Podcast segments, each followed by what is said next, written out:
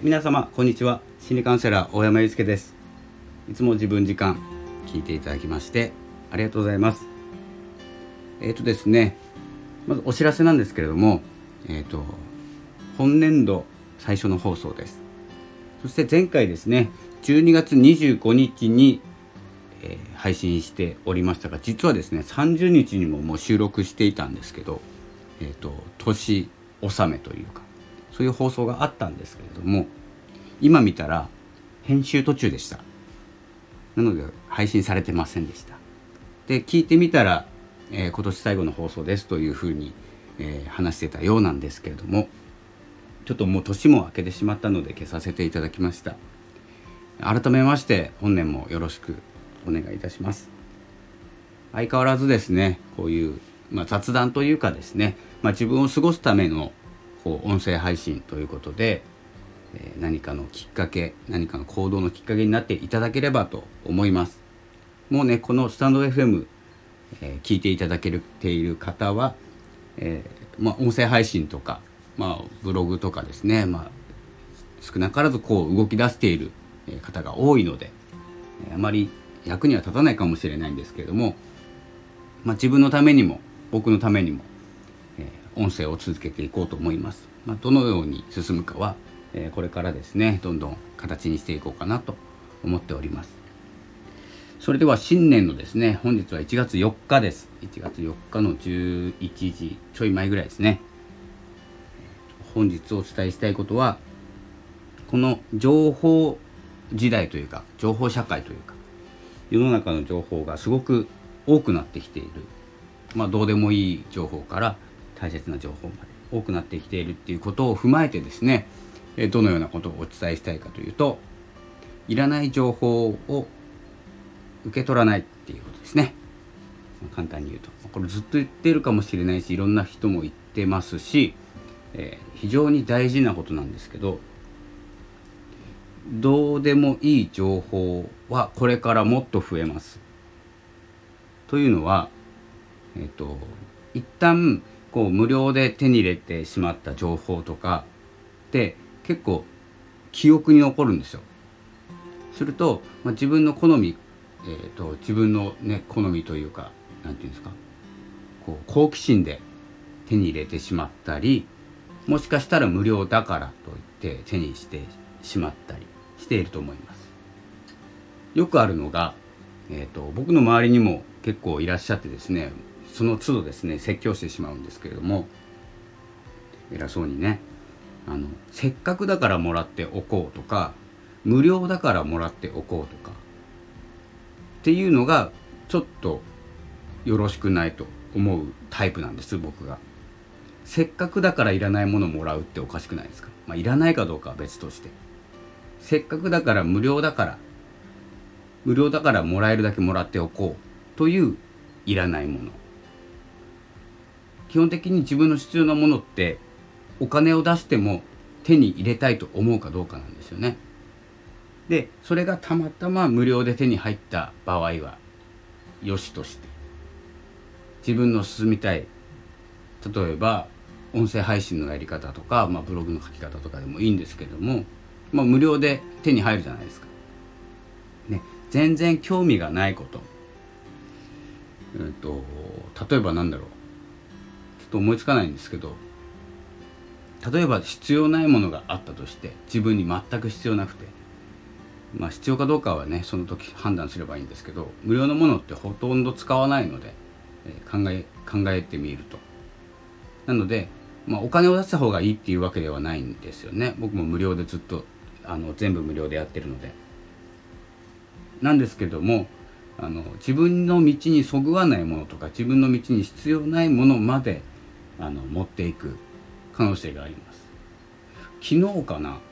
えっと無人島のなんかテレビやってましたね。ハリセンボンとか暴れる君とか出てたやつ。あと誰だったかな。えっと忘れました。ジャニーズの方だった気がします。あのかっこいい方が出てたような気がするんですけど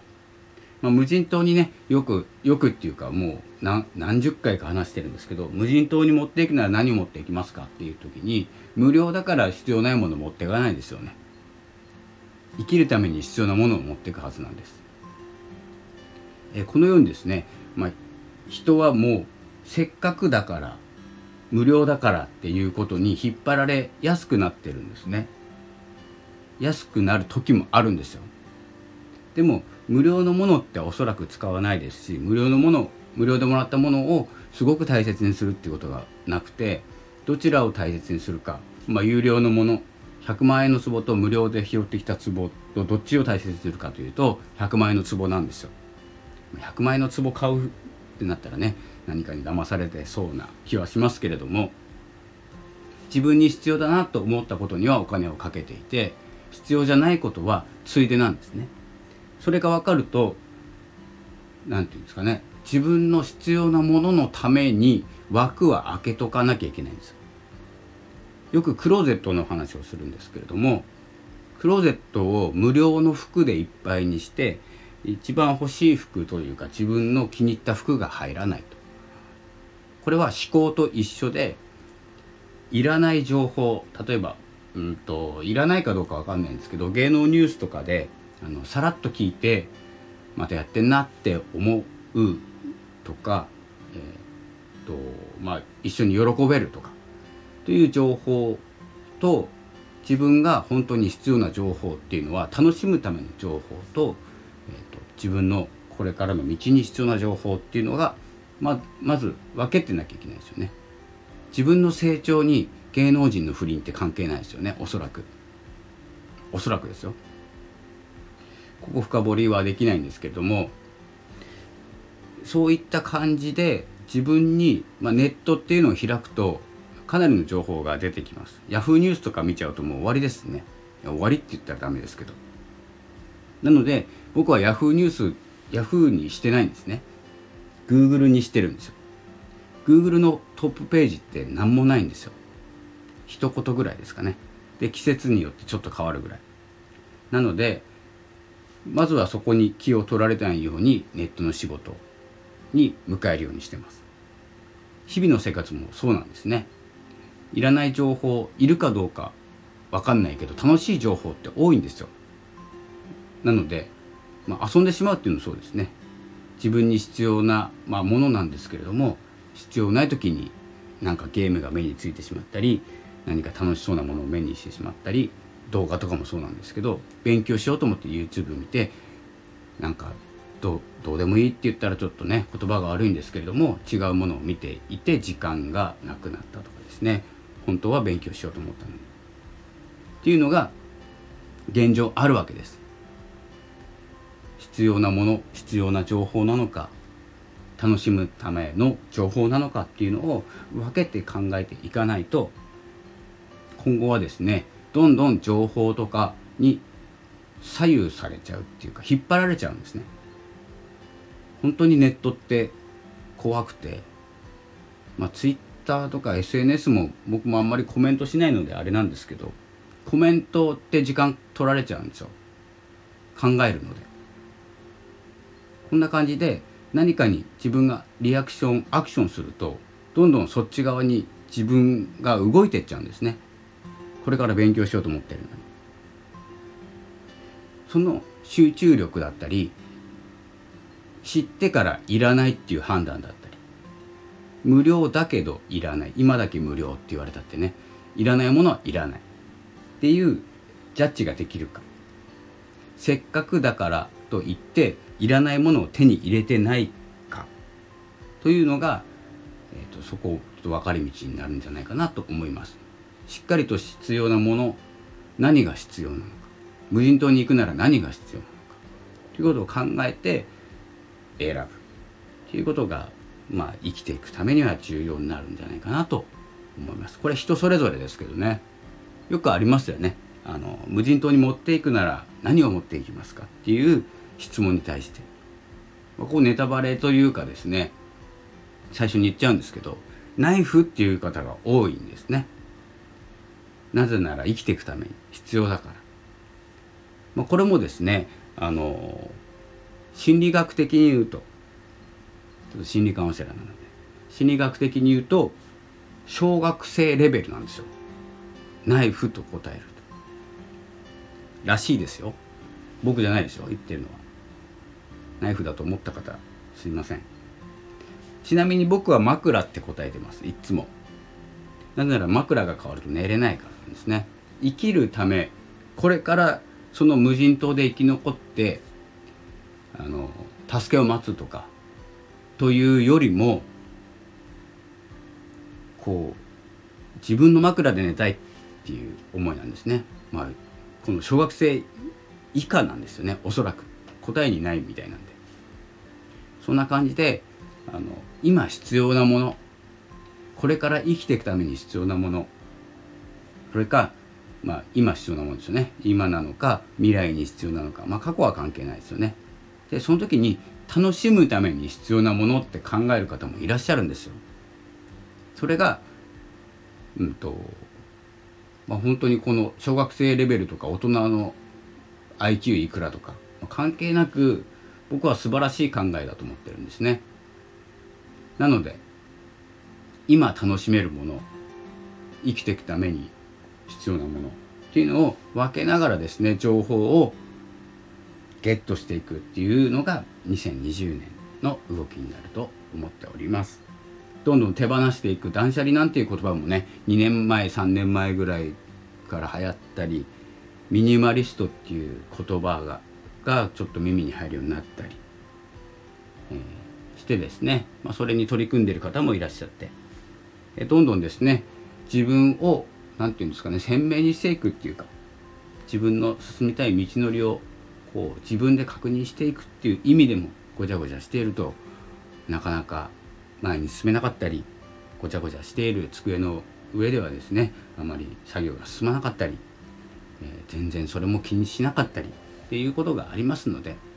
まあ、目に入るものっていうのは全部一瞬に情報になってあの飛び込んできてますのであまり見ないっていうことも大事ですし毎日 SNS 見ないっていうのも大事ですし僕もネット離ネット離れというかネットを触らないことが多くなってきたのでネットっていうか SNS そんな感じでいらない情報に時間とか、えー、気を取られない、え、ようにしていかないとちょっとブレますよという話ですね、まあ、今年もですねこれは。なので、まあ、音声でねこうやって言うことでもないかもしれないんですけども皆さん分かってらっしゃると思うので。でもあえてですね私自分自身にも気づかせるためにこう声に出して話をするということは今後も続けていきたいと思います。そしてまあ、今年2022年はポッドキャストの年にします。スタンド FM ネットラジオネットアプリネットアプリじゃないか。ラジオアプリもですね撮っていきます。こうやって、まあ、雑談混じりなんですけれども、まあ、動かす自分を動かすという意味でも音声は撮っていこうと思っております。ただこう今までね毎日撮っていた時は